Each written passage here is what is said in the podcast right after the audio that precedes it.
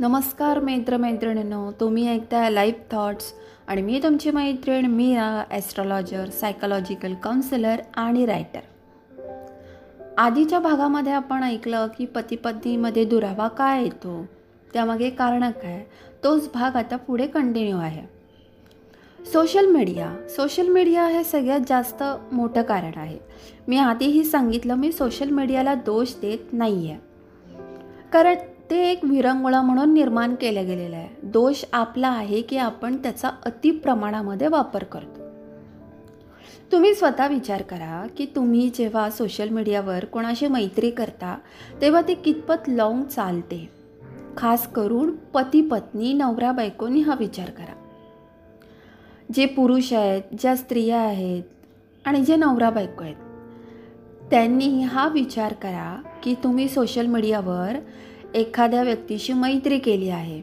एखाद्या पुरुषाने एखाद्या स्त्रीशी केली मैत्री एखाद्या स्त्रीने एखाद्या पुरुषाशी मैत्री केली तर ते तुमचं रिलेशन कितपत टिकलेलं आहे.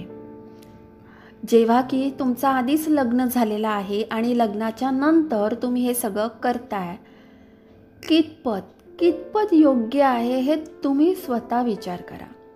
तुम्हाला पण कुठेतरी ते अयोग्य वाटतच असतं. पण मन मन हे खूप चंचल असतं. त्या मनाला तुम्ही नाही ना थांबवू शकत. हा मोठा प्रॉब्लेम आहे. सोशल मीडिया म्हणजे काय माहिती का? एक मृगजळ आहे एक भास आहे. ज्या आपण त्याच्यामध्ये अडकत जातो. पण तिथे सत्य काहीच नसतं. सगळा दिखावा असतो. आणि नंतर आपल्याला समजतं अरे हे तर असं नव्हतंच. पण तोपर्यंत वेळ निघून गेलेली असते. तुम्ही अडकत जाता अडकत जाता अडकत जाता. आणि जेव्हा तुमची चूक तुम्हाला समजते ना तेव्हा वेळ निघून गेलेली असते. अशा कितीतरी केसेस माझ्याकडे आलेल्या आहेत. येतात अजूनही. सोशल मीडियातून डिप्रेशन सोशल मीडिया हा एक प्लॅटफॉर्म जस्ट आपल्याला एक मनोरंजनासाठी दिलेला आहे. किंवा त्याचा चांगला उपयोगही होऊ शकतो. पण हे ह्यासाठी की लग्न झाल्याच्या नंतरही काही वर्षांनी असं नाही म्हणत आहे मी की लगेच लगेच काही वर्षांनी मग सोशल मीडियावर एखाद्या स्त्रीशी एखाद्या पुरुषाशी मैत्री केली जाते. आत्ता तर हल्ली मी असेही बघितलेली आहेत लोक ज्यांचं वय साठ आहे पासष्ट आहे आणि अगदी त्यांची बायको नाही आहे किंवा कोणाचा नवरा नाही आहे ते मृत झालेले आहेत. आणि त्यानंतर हे लोक सोशल मीडियावर ॲक्टिव्ह झाले आणि त्यानंतर मग त्यांची कोणाशी ना कोणाशी तरी मैत्री झाली आणि मग त्या मैत्रीतून काही संबंध निर्माण झाले. काही गोष्टी ह्या योग्य आहेत. म्हणजे कधीकधी उतार वयामध्ये आपल्याला असं वाटतं की आपल्याला कोणाची तरी सोबत हवी साथ हवी. त्यावेळेस ही अशी मैत्री वगैरे ठीक आहे चालू शकतं काही हरकत नाही आहे जर कुणी त्यातूनही चांगलं निघालं तर अगदी लग्न करायलाही काही हरकत नाही आहे पण हे फार कमी आणि क्वचित घडतं. जास्त नाही हे घडत. पण जास्त इथे फसवेगिरीच चालते आणि त्या फसवेगिरीतून माणसाला डिप्रेशन येतं. की अरे मी एवढा विश्वास ठेवला एवढं सगळं केलं आणि शेवटी काय झालं? माझा विश्वासघात झाला. हे असं होऊन जातं. कारण ही एक सोशल मीडिया आहे. ज्या व्यक्तीशी तुम्ही मैत्री करता आहे ती व्यक्ती पलीकडची काय आहे कशी आहे तुम्हाला काय माहिती आहे? तुम्ही जेवढं प्रत्यक्ष बघून ज्या व्यक्तीला ओळखू शकता तेवढं तुम्ही ह्या सोशल मीडियावर एखाद्या व्यक्तीला बघून ओळखू शकता का? नाही होऊ शकत असं.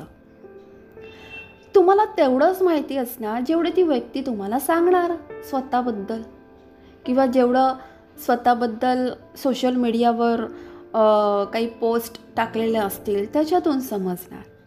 पण पूर्ण नाही ना माहिती मिळणार. मग ह्या सगळ्या देखादेखीच्या दुनियेमध्ये स्वतःचं रिलेशन का खराब करताय तुम्ही लोक? तुमचं तुमच्या बायकोबरोबर असलेलं रिलेशन बायकांचं त्यांच्या नवऱ्याबरोबर असलेलं रिलेशन कशाला खराब करताय? ह्या थोड्याशा सुखासाठी ह्या थोड्याशा खेळासाठी आणि नंतर काय होणार? लाईफटाईम पुन्हा आहेच केलेल्या चुकांचा पश्चाताप. त्याच्यामुळे योग्य वेळी आहे ना योग्य तो निर्णय घ्यायला शिका. आपापसात तुमचं नवरा बायकोंचं नाही ना पटत. तर मग समंजसाने ते नातं कायमचं तोडून टाका. किंवा समंजसाने त्या नात्यामध्ये पुन्हा जिवाळा आणा प्रेम आणा. दोन पर्याय आहेत. एक तर कायमचा दुरावा करा किंवा मग कायमचे जवळ या. पण मधल्यामध्ये हा पर्याय नका निवडू की तुम्ही तिसरं कोणाशी तरी मैत्री करताय तिसरा कोणाचा तरी हात धरून जाताय. ह्या गोष्टीने आहे ना सगळ्याच सगळ्याच गोष्टी आहेत ना विचित्र घडतात.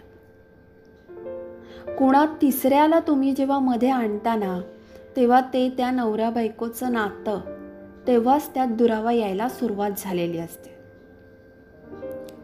असाच पुन्हा पुढचा भाग आपण ह्या पॉडकास्टमध्ये ऐकणार आहोत. पती पत्नीमधला दुरावा.